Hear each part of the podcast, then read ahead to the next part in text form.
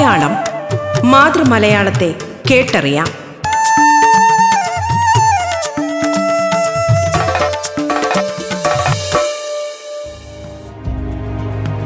നമസ്കാരം പ്രിയ ശ്രോതാക്കളെ. മലയാള ഭാഷയെ ആഴത്തിൽ അറിയാനുള്ള അവസരമൊരുക്കുകയാണ് റേഡിയോ കേരളയുടെ മലയാളം എന്ന ഈ പരിപാടി. മലയാളത്തിന്റെ ഇന്നത്തെ അധ്യായത്തിൽ അതിഥിയായി എത്തിയിരിക്കുന്നത് കേരള സർവകലാശാല centre for visual and performing arts director doctor Raja വാര്യരാണ് നാടക സാഹിത്യ സംബന്ധമായ സൈദ്ധാന്തികവും സർഗാത്മകവുമായ മുപ്പതോളം പുസ്തകങ്ങൾ രചിച്ചിട്ടുണ്ട്. കേരളത്തിലെ തിയേറ്ററും കാവാലം നാടകങ്ങളും എന്ന കൃതിക്ക് രണ്ടായിരത്തി എട്ടിലെ കേരള സംഗീത നാടക അക്കാദമിയുടെ പുരസ്കാരം ലഭിച്ചിരുന്നു. ഗിരീഷ് കർണാട് ദേശീയ പുരസ്കാരം ഉൾപ്പെടെ നിരവധി പുരസ്കാരങ്ങൾ ലഭിച്ചിട്ടുണ്ട്. ഇത്തവണത്തെ കേന്ദ്ര സാഹിത്യ അക്കാദമി അവാർഡ് ജേതാവ് ഓംചേരി എൻ എൻ പിള്ളയുടെ നാടകങ്ങളെക്കുറിച്ച് സംസാരിക്കുകയാണ് മലയാളത്തിന്റെ ഇന്നത്തെ അധ്യായത്തിൽ ഡോക്ടർ രാജ വാര്യർ. മലയാളത്തിലേക്ക് സ്വാഗതം.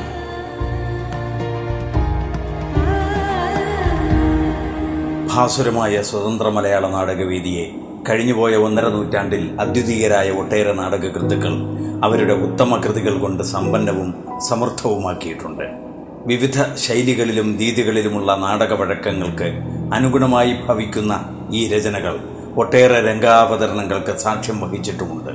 സംഗീത നാടകങ്ങളിൽ നിന്നും മുക്തി നേടിയ മലയാള നാടക പ്രസ്ഥാനത്തിൽ സംഭാഷണ പ്രധാനമായ നാടകങ്ങൾ ഉണ്ടായി വന്നപ്പോൾ ആദിമത്യാന്ത പൊരുത്തമുള്ള ജീവിതഗന്ധിയായ നാടകങ്ങൾക്കൊപ്പം തന്നെ പ്രബോധന നാടകങ്ങളും രാഷ്ട്രീയ നാടകങ്ങളും നവോത്ഥാന നാടകങ്ങളും ജന്മം കൊള്ളുകയും അരങ്ങുകളെ ധന്യമാക്കുകയും ചെയ്തു. കഴിഞ്ഞ നൂറ്റാണ്ടിന്റെ പകുതി വരെയും ഭാരതത്തിലെ ഏതൊരു പ്രാദേശിക മേഖലയിലെയും പോലെ സാധാരണ കഥ പറച്ചൽ നാടകങ്ങളാണ് മലയാളത്തിലും ഏറെ ഉണ്ടായിട്ടുള്ളത് അപൂർവമായി ചില ഗൗരവമാർന്ന പ്രമേയങ്ങൾ പ്രതിപാദ്യ വിഷയങ്ങളായി വന്നിട്ടുണ്ട് എന്നതിനെ വിസ്മരിച്ചുകൊണ്ടല്ല ഇങ്ങനെ പറയുന്നത്. മലയാള നാടക പ്രസ്ഥാനത്തിൽ ശക്തമായ ഗതിമാറ്റം സംഭവിച്ച നാളുകളാണ് ആയിരത്തി തൊള്ളായിരത്തി അറുപത് എഴുപതുകൾ. നാടക സാഹിത്യത്തിനും രംഗാവതരണത്തിനും ശക്തമായ അടിത്തറ സംജാതമാകാൻ ഈ കാലഘട്ടം വഴിയൊരുക്കി. നവീനമായ നാടകാവബോധത്തിന്റെ അലകൾ രചനയിലും അരങ്ങിലുമുണ്ടായി. പ്രൊഫഷണൽ എന്ന പേരിൽ അറിയപ്പെടുന്ന വാണിജ്യ നാടകങ്ങളിലും അമേറ്റർ എന്ന പേരിൽ അവതരിപ്പിക്കപ്പെടുന്ന പരീക്ഷണ പ്രസ്ഥാനത്തിലും മാറ്റത്തിന്റെ അനുരണനങ്ങൾ തെളിഞ്ഞു. ഗൗരവപൂർവമായ പ്രമേയങ്ങൾ നാടകങ്ങൾക്ക് ഇതിവൃത്തമാവുകയും രംഗാവതരണങ്ങളിൽ നവീനമായ ദൃശ്യകലാബോധം പ്രകടിതമാവുകയും ചെയ്തു. കേരളത്തിൽ അങ്ങോളമിങ്ങോളം പുതിയ സമിതികൾ രൂപം കൊള്ളുകയും സാംസ്കാരിക സംഘടനകൾ അവയ്ക്ക് ഊർജം പകരുകയും ചെയ്തു. പരീക്ഷണ കൗതുകം കുറവായിരുന്നെങ്കിലും കുടുംബ ബന്ധങ്ങളിലെ ചില ചപല സംഘർഷങ്ങൾക്ക് ഉപരിയായി. അപൂർവമായെങ്കിലും സാമൂഹിക വിഷയങ്ങളും പ്രമേയങ്ങളും ഇതിവൃത്ത സ്വീകാര്യതയിൽ വിഷയീഭവിച്ചു. വില കുറഞ്ഞ തമാശകൾക്കു പകരം ആക്ഷേപഹാസ്യരൂപേണയുള്ള യുക്തിഭദ്രമായ രംഗങ്ങൾ സ്ഥാനാരോഹണം ചെയ്തു. കലാപരമായ മേന്മയും ലക്ഷണയുക്തമായ ഘടനയും പരസ്പരബന്ധിതമായ ഇതിവൃത്ത കഥാപാത്ര സൃഷ്ടികളും ദീക്ഷിക്കാൻ ചില നാടകരചയിതാക്കളെങ്കിലും ശ്രദ്ധ പുലർത്തി.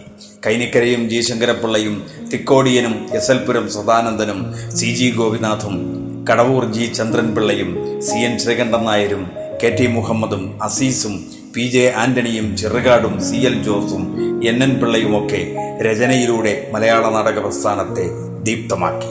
കേരളത്തിലെ നാടക പ്രവർത്തനങ്ങൾ അരങ്ങിനെ ശക്തമായി ഉണർത്തിയ നാളുകളിൽ കേരളത്തിന് പുറത്തു നിന്നുകൊണ്ട് മലയാള നാടക പ്രസ്ഥാനത്തെ രചനകളാലും അവതരണങ്ങളാലും ധന്യമാക്കിയ അപൂർവം മലയാളികൾ ഉണ്ടായിരുന്നു. അത്തരത്തിലുള്ള പ്രവാസി നാടകക്കാരിൽ ഏറ്റവും ശ്രദ്ധേയനാണ് ഓംചേരി എൻ എൻ പിള്ള. മലയാള നാടക രംഗത്ത് വ്യത്യസ്തതകൾ കൊണ്ട് വേറിട്ട ശബ്ദമാണ് ഓംചേരിയുടേത് ഏഴ് പതിറ്റാണ്ടിലേറെക്കാലത്തെ സർഗസംഭാവനകളാണ് ഓംചേരി എൻ എൻ പിള്ള മലയാള നാടക സാഹിത്യ രംഗത്തിന് നൽകിയിട്ടുള്ളത്. അറുപതിലേറെ നാടകങ്ങളുടെ രചനയാണ് അദ്ദേഹം തന്റെ പ്രവാസ ജീവിതകാലത്ത് നടത്തിയിട്ടുള്ളത്. ഡൽഹിയിലെ മലയാളി സംഘടനകൾക്ക് വേണ്ടിയായിരുന്നു ഏറെ നാടകങ്ങളും രചിച്ചിട്ടുള്ളത്. രംഗാവതരണങ്ങൾക്ക് വേണ്ടിയാണ് കൃതികൾ ഉണ്ടായിട്ടുള്ളത് എന്നത് ഏറെ പ്രാധാന്യം അർഹിക്കുന്നു. തിരുവനന്തപുരത്ത് ലോ കോളേജ് വിദ്യാർത്ഥിയായിരുന്ന കാലത്താണ് ഓംചേരി ആദ്യ നാടകമായ നോട്ടീസ് വേണം എന്നതിന്റെ രചന നിർവഹിച്ചത്. തിരുവനന്തപുരത്തെ വി ഹാളിൽ ഈ നാടകം ആദ്യമായി അരങ്ങേറി. തിരുവനന്തപുരത്തെ ലോ കോളേജിൽ എൽ എൽ ബി വിദ്യാർത്ഥിയായിരുന്നപ്പോൾ പാർട്ട് ടൈം പത്രപ്രവർത്തനം അദ്ദേഹം നടത്തിയിരുന്നു. മലയാള രാജ്യം ദിനപത്രത്തിന് വേണ്ടി അസംബ്ലി സെഷൻ റിപ്പോർട്ട് ചെയ്തിരുന്നത് അദ്ദേഹമായിരുന്നു. അസംബ്ലിയിൽ അരങ്ങേറിയിരുന്ന നാടകീയമായ അബദ്ധങ്ങളെ പ്രമേയമാക്കി ഓംചേരി രചിച്ച നാടകമാണ് നോട്ടീസ് വേണം. രണ്ടാമത്തെ നാടകമായ ഈ വെളിച്ചം നിങ്ങൾക്കുള്ളതാകുന്നു. ഓംചേരി രചിക്കുന്നത് എ കെ ജിയുടെ നിർബന്ധപ്രകാരമായിരുന്നു. ഡൽഹി റേഡിയോ നിലയത്തിൽ ജോലി നിർവഹിച്ച വേളയിൽ ഓംചേരി എ കെ ജിയുടെ അയൽവാസിയായിരുന്നു. ആലപ്പുഴയിൽ അക്കാലത്ത് സമരത്തിലേർപ്പെട്ടിരുന്ന കയർ തൊഴിലാളികൾക്ക് ക്ഷേമനിധി സ്വരൂപിക്കുന്നതിലേക്കായി ഒരു നാടകം അവതരിപ്പിക്കണമെന്ന് ഓംചേരിയോട് എ കെ ജി നിർബന്ധിച്ചതിന്റെ അനന്തരഫലമാണ് ഈ വെളിച്ചം നിങ്ങൾക്കുള്ളതാകുന്നു. കുട്ടിക്കാലം മുതൽക്കേ മനസ്സിൽ പതിഞ്ഞുകിടന്ന ഒരു ഇതിവൃത്തത്തിന് നാടകീയാവിഷ്കാരം നൽകുകയായിരുന്നു അദ്ദേഹം. പാവപ്പെട്ടവർക്ക് വേണ്ടി ജീവിതം സമർപ്പിച്ച ത്യാഗിയായ ഒരു ഇടവക വികാരി പലരുടെയും അപ്രീതിക്ക് പാത്രമാകുന്നതാണ് അതിന്റെ പ്രമേയം. E K Imbichi Bava P T Punnoose K K C George V P Nair എന്നീ നാല് ഇടതുപക്ഷ എം പിമാർ ഈ നാടകത്തിൽ അക്കാലത്ത് അഭിനയിച്ചു. യഥാർത്ഥ നാടകത്തിന്റെ ഘടനയിൽ നിന്നും വഴിമാറിയുള്ള രചനാരീതി ഈ നാടകത്തിൽ കുടികൊള്ളുന്നതായി തിരിച്ചറിയാം. സാമൂഹ്യ യാഥാർത്ഥ്യത്തിന്റെ നേർചിത്രം വരച്ചു കാട്ടുകയാണ് ഓംചേരി ഇതിലൂടെ ചെയ്യുന്നത്. ആശയപ്രചാരണം ലക്ഷ്യമിട്ടുകൊണ്ട് സൃഷ്ടിക്കപ്പെടുന്ന നാടകങ്ങളിൽ പൊതുവെ കലാപരതയ്ക്ക് കോട്ടം സംഭവിക്കാൻ സാധ്യതയുണ്ടെങ്കിലും അതിൽ നിന്നും തികച്ചും വ്യത്യസ്തമാണ് ഓംചേരിയുടെ ഈ വെളിച്ചം നിങ്ങൾക്കാകും നിങ്ങൾ ഈ വെളിച്ചം നിങ്ങൾക്കുള്ളതാകുന്നു എന്നത്.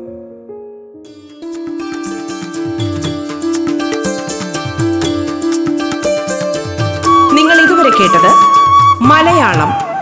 മാതൃമലയാളത്തെ കേട്ടറിയാം.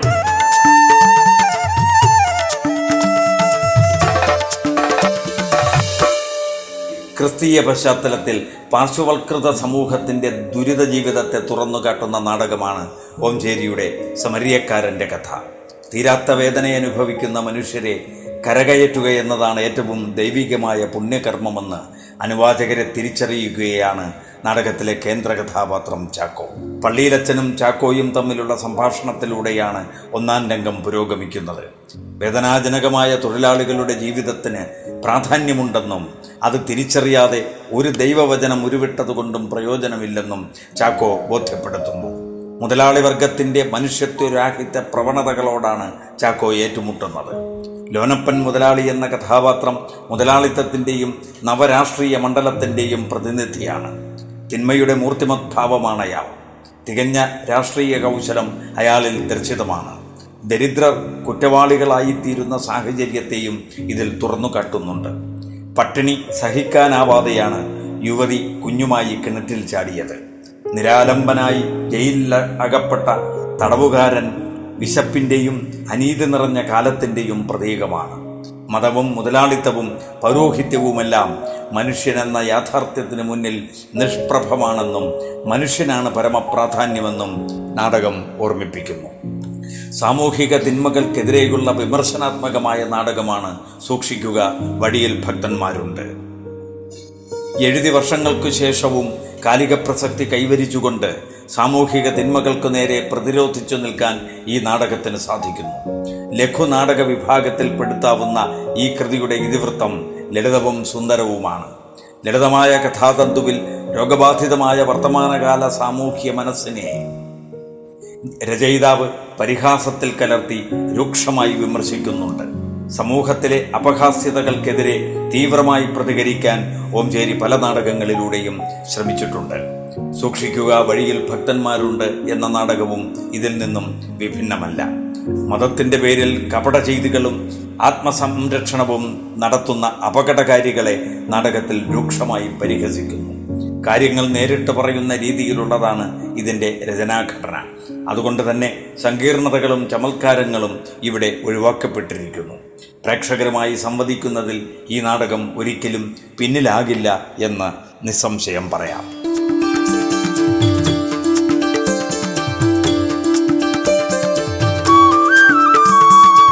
മലയാളം മാതൃമലയാളത്തെ കേട്ടറിയാം. മലയാളം ഇടവേളയ്ക്ക് ശേഷം തുടരും.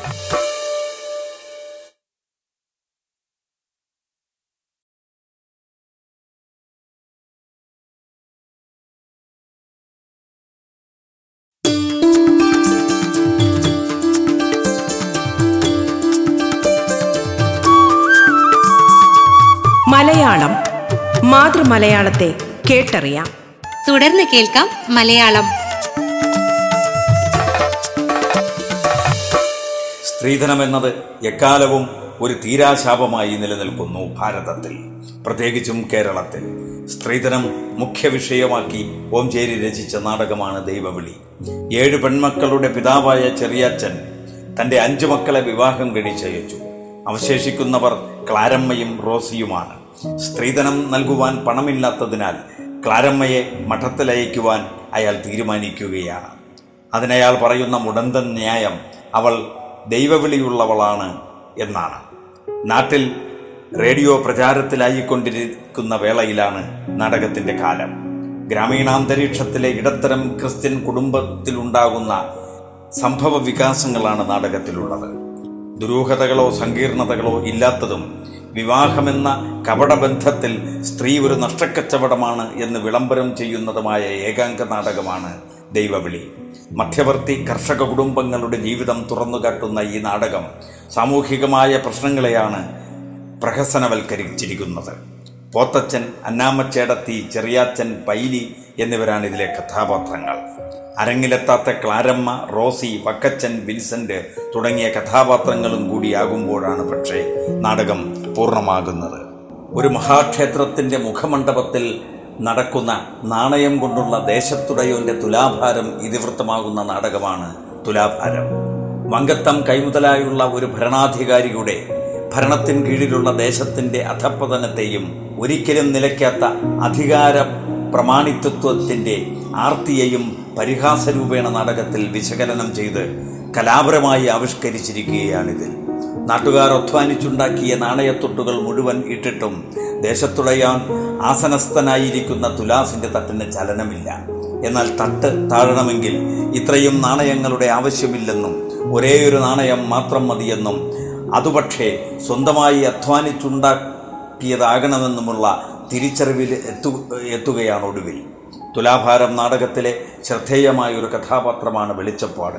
ദൈവങ്ങൾക്കായി നേർച്ചകൾ നേരുന്നതും വ്യക്തിപരമായ അഭീഷ്ടങ്ങളുടെ പൂർത്തീകരണത്തിനായി ഗോപുരങ്ങളും താഴികക്കുടങ്ങളും മറ്റും പണിതുയർത്തുന്നതും കൊടിമരം സ്വർണം പൂശുന്നതുമൊക്കെ ദൈവഹിതമനുസരിച്ചല്ലെന്നും മറിച്ച് അധികാരവർഗത്തിന്റെ ആഗ്രഹ പൂർത്തീകരണമാണ് അവയൊക്കെയും എന്നുമാണ് വെളിച്ചപ്പാട് ഉറഞ്ഞുതുള്ളി അറിയിക്കുന്നത്. ദേശക്കാർ അർപ്പിച്ച നാണയത്തൊട്ടുകളൊക്കെയും ചാക്കുകളിലാക്കി കൊട്ടാരത്തിലെത്തിക്കാൻ അനുചരന്മാർക്ക് കൽപ്പന കൊടുക്കുകയാണ് ദേശത്തുണയോൻ. തുലാസ് ഈ നാടകത്തിലെ ശക്തമായ ഒരു പ്രതീകമാണ്. മിത്തിക്കൽ സ്വഭാവമുള്ള പ്രമേയത്തെ സമകാലിക ജീവിത അന്തരീക്ഷത്തിൽ വ്യാഖ്യാനിക്കുകയും കാവ്യാത്മകമായ ഭാഷാപ്രയോഗത്തിലൂടെ ചേതോഹരമാക്കുകയുമാണ് കേവലം മൂന്ന് താളുകൾ മാത്രമുള്ള ഈ നാടകത്തിൽ നാടകകൃത്ത് ചെയ്തിരിക്കുന്നത്.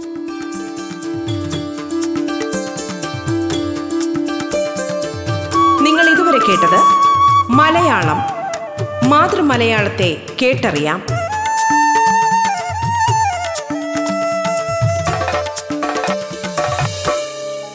പാപബോധത്തിൽ നിന്നും സംജാതമാകുന്ന ആത്മവിശകലനമാണ് ഓംചേരിയുടെ വില്ലിന് രക്തത്തിൽ പങ്കില്ല എന്ന ലഘുനാടകം. മധ്യപ്രദേശിലെ ഒരു വിഭാഗം ആദിവാസികൾക്കിടയിലെ രാമായണത്തെ അധികരിച്ചുള്ള പഴങ്കഥയിൽ അധിഷ്ഠിതമാണ് ഈ നാടകത്തിന്റെ പ്രമേയം. പൂർവാശ്രമത്തിൽ വേടനായിരുന്ന വാൽമീകി ഓരോ ജീവൻ ഹനിക്കുമ്പോഴും ഒരു ഭരണിയിൽ ഓരോ കല്ല് വീതം നിക്ഷേപിക്കുമായിരുന്നു. ആറ് ഭരണികൾ നിറഞ്ഞു. ഏഴാമത്തെ ഭരണി നിറയാൻ കേവലം ഒരു കല്ലുകൂടി വേണമെന്നിരിക്കെ. മഹർഷിവര്യന്റെ ശ്ലോകം കേട്ട് ഹിംസ ഉപേക്ഷിച്ച് നിഷാദ നിയോഗം പര്യവസാനിപ്പിച്ചു എന്നാണ് ഇവിടുത്തെ വിശ്വാസം. മിത്തിലും അലിഗറിയിലുമൊക്കെ അധിഷ്ഠിതമായി രചന നിർവഹിച്ചിരിക്കുന്ന നാടകകാരൻ വർത്തമാനകാലത്തെ മനുഷ്യരുടെ ഹിംസാത്മക പ്രവണതകളെ ചോദ്യം ചെയ്യുകയാണ് ഇവിടെ ചെയ്തിരിക്കുന്നത്. വേടന്റെയും വേടത്തിയുടെയും സംഭാഷണത്തിലാണ് വിലിന് രക്തത്തിൽ പങ്കില്ല നാടകത്തിന്റെ പ്രാരംഭം. ഹിംസയ്ക്ക് വിപരീതമായി ചിന്തിച്ചു തുടങ്ങുന്ന വേടനെയാണ് നാം കാണുന്നത്. പുത്തൻ പ്രത്യാശ കൈവന്ന വേടന്റെ നിലപാടുകളാണ് ഇവിടെ വ്യക്തമാകുന്നത്. നിലനിൽപ്പിനായി വേടൻ വേടത്തിയുടെ വാക്കുകൾക്ക് വശംവദനാകുന്നു മഹർഷിയുടെ വാക്കുകൾ വേടത്തിക്ക് അരോചകമായാണ് അനുഭവപ്പെടുന്നത്. മുറിവേറ്റ മഹർഷിയുടെ വചനങ്ങൾ വേടനിൽ മാനസാന്തരത്തിന് വഴിയൊരുക്കുന്നു. ഭരണികളിൽ നിറഞ്ഞ കല്ലുകളൊക്കെയും പാപപങ്കിലമാണ്. പാപക്കറ പുരണ്ട ഒരു കല്ലിനും കൂടി ഇവി ഇനി ഭരണിയിലിടമില്ല വില്ലിൽ രക്തമില്ല എന്ന് വേടൻ തിരിച്ചറിയുന്നു. ഭീകരതയുടെ പെരുംകാട്ടിലെ ഭീമാകാരമായ ഒരു ഗുഹാമുഖമാണ് നാടകത്തിൽ പശ്ചാത്തലമായി നിർദ്ദേശിച്ചിരിക്കുന്നത്. എന്നോ ഇലച്ചാർത്തുകളാൽ സമൃദ്ധമായിരുന്ന ഒരു കൂറ്റൻ വൃക്ഷം. ഇന്ന് ഇലകളും ശാഖകളുമൊക്കെ നഷ്ടപ്പെട്ട് ആകാശത്തിന്റെ അനന്തതയിലേക്ക് ഉയർന്നു നിൽക്കുകയാണ്. അതിൽ പടർന്നു കിടക്കുന്ന ഒരു വള്ളിയുമുണ്ട്. ഒരു ഒരു ചിമിഴിനുള്ളിൽ തത്വസംഹിതാപൂർണമായ വലിയ ആശയത്തെ ഓംചേരി വില്ലിന് രക്തത്തിൽ പങ്കില്ല എന്ന നാടകത്തിൽ നിഗൂഹനം ചെയ്തിരിക്കുന്നു. കാലാതീത പ്രസക്തി കൈവരിച്ചു നിൽക്കുന്ന പ്രമേയത്തെ വഹിക്കുന്ന മറ്റൊരു ഓംചേരി നാടകമാണ് ദൈവം വീണ്ടും തെറ്റിദ്ധരിക്കുന്നു. അതിരുകടന്ന അന്ധവിശ്വാസങ്ങളുടെ സ്വാധീനത്തിൽപ്പെട്ട് മനുഷ്യദൈവങ്ങൾ നക്ഷത്രങ്ങളായി വിരാജിക്കുമ്പോൾ കാര്യലബ്ധിക്കായും സ്വാർത്ഥതയുടെ സംരക്ഷണത്തിനായും വഴിപാടുകൾ നേരുന്ന കപടഭക്തർ പ്രാർത്ഥനാ നിരതരാകുമ്പോൾ ഈ നാടകം പ്രസക്തി കൈവരിച്ചുകൊണ്ട് നിലകൊള്ളുന്നു. നാടകത്തിലെ പ്രശ്നം കാലഘട്ടത്തിന്റെതാണ്.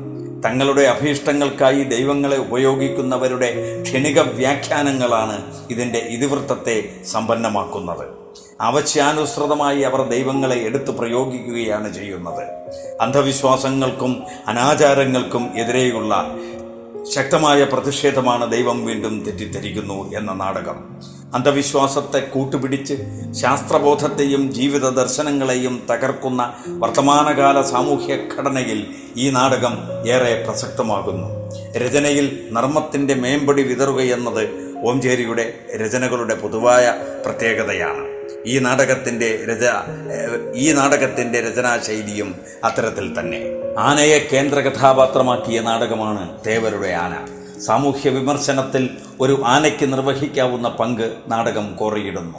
സ്വതന്ത്ര ഭാരതത്തിന്റെ ശുഭാപ്തി വിശ്വാസത്തിന് അപജയം സംഭവിച്ച ആയിരത്തി തൊള്ളായിരത്തി എഴുപത് കാലഘട്ടത്തിൽ ഓംചേരി രചന നിർവഹിച്ച തേവരുടെ ആനയിൽ എല്ലാം കൊണ്ടും കലുഷിതമായ അന്തരീക്ഷത്തിലെ വിദ്യാസമ്പന്നരായ തൊഴിലില്ലാത്ത യുവത്വത്തിന്റെയും താഴെത്തട്ടിലെ നിസ്സഹായരുടെയും പക്ഷത്തു നിന്നുകൊണ്ട് രൂക്ഷമായി സാമൂഹ്യ വിമർശനം നിർവഹിച്ചിരിക്കുകയാണ് രചയിതാവ്. ആയിരത്തി തൊള്ളായിരത്തി അറുപതുകളുടെ അന്ത്യത്തിലാണ് തനതു നാടക സങ്കല്പം കേരളത്തിൽ രൂഢമൂലമായത്. യാഥാർത്ഥ്യത്തിനപ്പുറം ശൈലീവൽക്കരണം അനിവാര്യമായ അവതരണ സമ്പ്രദായം തനതു സങ്കല്പവുമായി ബന്ധപ്പെട്ടിരിക്കുന്നു. ശരീകൃതാഭിനയത്തിന് വഴിയൊരുക്കുന്ന രചനാശൈലിയാണ് തേവരുടെ ആനയുടേത്. ഓംചേരിയുടെ നാടകങ്ങളിൽ ഏറ്റവും പ്രശസ്തി കൈവരിച്ചവയിൽ തേവരുടെ ആന മുൻനിരയിൽ നിൽക്കുന്നു. ഇംഗ്ലീഷിലും ഹിന്ദിയിലും പരിഭാഷകൾ ഉണ്ടായിട്ടുള്ള ഈ നാടകത്തിന് ഒട്ടേറെ രംഗാവതരണങ്ങൾ ഉണ്ടായിട്ടുണ്ട്. ചില നിരൂപകർ ഈ നാടകത്തെ അസംബന്ധ നാടക വിഭാഗത്തോട് ചേർത്ത് വെച്ച് നിരീക്ഷിച്ചിട്ടുണ്ട്. ഘടനാപരമായ പ്രത്യേകതകളാകാം ഒരു പക്ഷേ അവരെ ഇത്തരത്തിൽ ചിന്തിക്കാൻ പ്രേരിപ്പിച്ചത്. പ്രമേയത്തിലെ വൈപുല്യമാണ് ഘടനയിലെയും ശൈലിയിലെയും വൈവിധ്യത്തിനപ്പുറം ഓംചേരിയുടെ നാടകങ്ങളെ പ്രസക്തമാക്കുന്നത്. പ്രമേയം ലളിതമെങ്കിലും മനുഷ്യ ജീവിതത്തിന്റെ വൈരൂപ്യത്തെ നോക്കിക്കാണാനും പരിഹസിക്കാനുമുള്ള ആർജവം കള്ളൻ കയറിയ വീട് എന്ന കൃതിയിൽ നാടകകൃത്ത് വിദഗ്ധമായി തന്നെ പ്രകടിപ്പിക്കുന്നുണ്ട്. അവനവന്റെ വീട്ടിൽ മോഷണം നടക്കുന്നതിൽ പരിതപിക്കുന്നവർ പലരും അയൽ വീടുകളിലെ മോഷണങ്ങളിൽ സന്തോഷിക്കുകയാണ് ചെയ്യുന്നത്.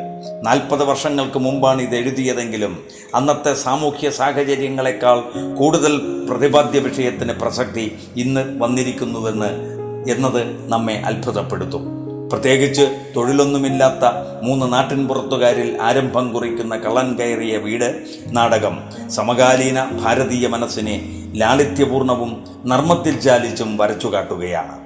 നമ്മുടെ പോലീസ് സംവിധാനത്തെയും നീതിന്യായ വ്യവസ്ഥയെയുമൊക്കെ ആക്ഷേപഹാസ്യത്തിലൂടെ പൊളിച്ചെഴുതുകയാണ് ഈ നാടകം. കാവലാളാകേണ്ടവർ കള്ളനായി മാറുന്നതിനെ തുറന്നു കാട്ടുകയാണ് ഓംചേരി ഈ നാടകത്തിൽ ചെയ്യുന്നത്. അല്പം മാത്രം വാചകങ്ങൾ കൊണ്ട് ഒരു നാടക റിഹേഴ്സലിന്റെ സന്ദർഭം ഉപയോഗിച്ച് ആത്മീയത മതം രാഷ്ട്രീയം ഹിംസ എന്നിവയെക്കുറിച്ച് അർത്ഥഗർഭമായ ഒരു വീക്ഷണം അവതരിപ്പിക്കുന്ന നാടകമാണ് നല്ലവനായ ഗോഡ്സെ. മതങ്ങളെ സ്വാർത്ഥ ലാഭങ്ങൾക്കായി പ്രയോജനപ്പെടുത്തുന്നവർക്കുള്ള ശക്തമായ താക്കീതാണ് ഈ നാടകം എന്നതിനാൽ തന്നെ വർത്തമാനകാലത്ത് അത്യന്തം പ്രസക്തമായി തീരുന്നു സ്വതന്ത്ര ഭാരതത്തിന് മുമ്പും പിമ്പുമുള്ള ഇന്ത്യൻ കാലാവസ്ഥകളെയും സ്വാതന്ത്ര്യ സമര കാലഘട്ടത്തെയും സമര പങ്കാളിത്തത്തെയും രാഷ്ട്രപിതാവിനെക്കുറിച്ചുമൊക്കെ നമ്മെ ഓർമ്മിപ്പിക്കും ഇത്. നാഥുറാം വിനായക് ഗോഡ്സെ ഗാന്ധിജി എന്നിവരെ കേന്ദ്രീകരിച്ചുള്ള നാടകങ്ങൾ ഭാരതത്തിൽ നിരവധി ഉണ്ടായിട്ടുണ്ട്. പക്ഷേ രചനാമർമ്മജ്ഞത കൊണ്ടും വീക്ഷണ വൈജാത്യം കൊണ്ടും ഈ നാടകം മൗലികത പുലർത്തുകയും ചേതോഹരമാവുകയും ചെയ്തിരിക്കുന്നു. ഇന്ത്യ പാക് വിഭജന ചരിത്ര പശ്ചാത്തലത്തിലാണ് നല്ലവനായ ഗോഡ്സെ ഇതൽ വിരിയുന്നത്. അക്കാലത്ത് ഏറ്റവും ഉൾക്കടലം സൃഷ്ടിച്ച ഒന്നായിരുന്നു ഗാന്ധിജിയുടെ വധം.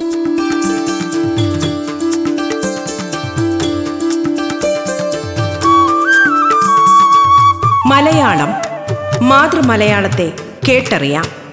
ഡോക്ടർ രാജ വാര്യർ സംസാരിച്ച മലയാളത്തിന്റെ ഇന്നത്തെ അധ്യായം ഇവിടെ പൂർണമാകുന്നു.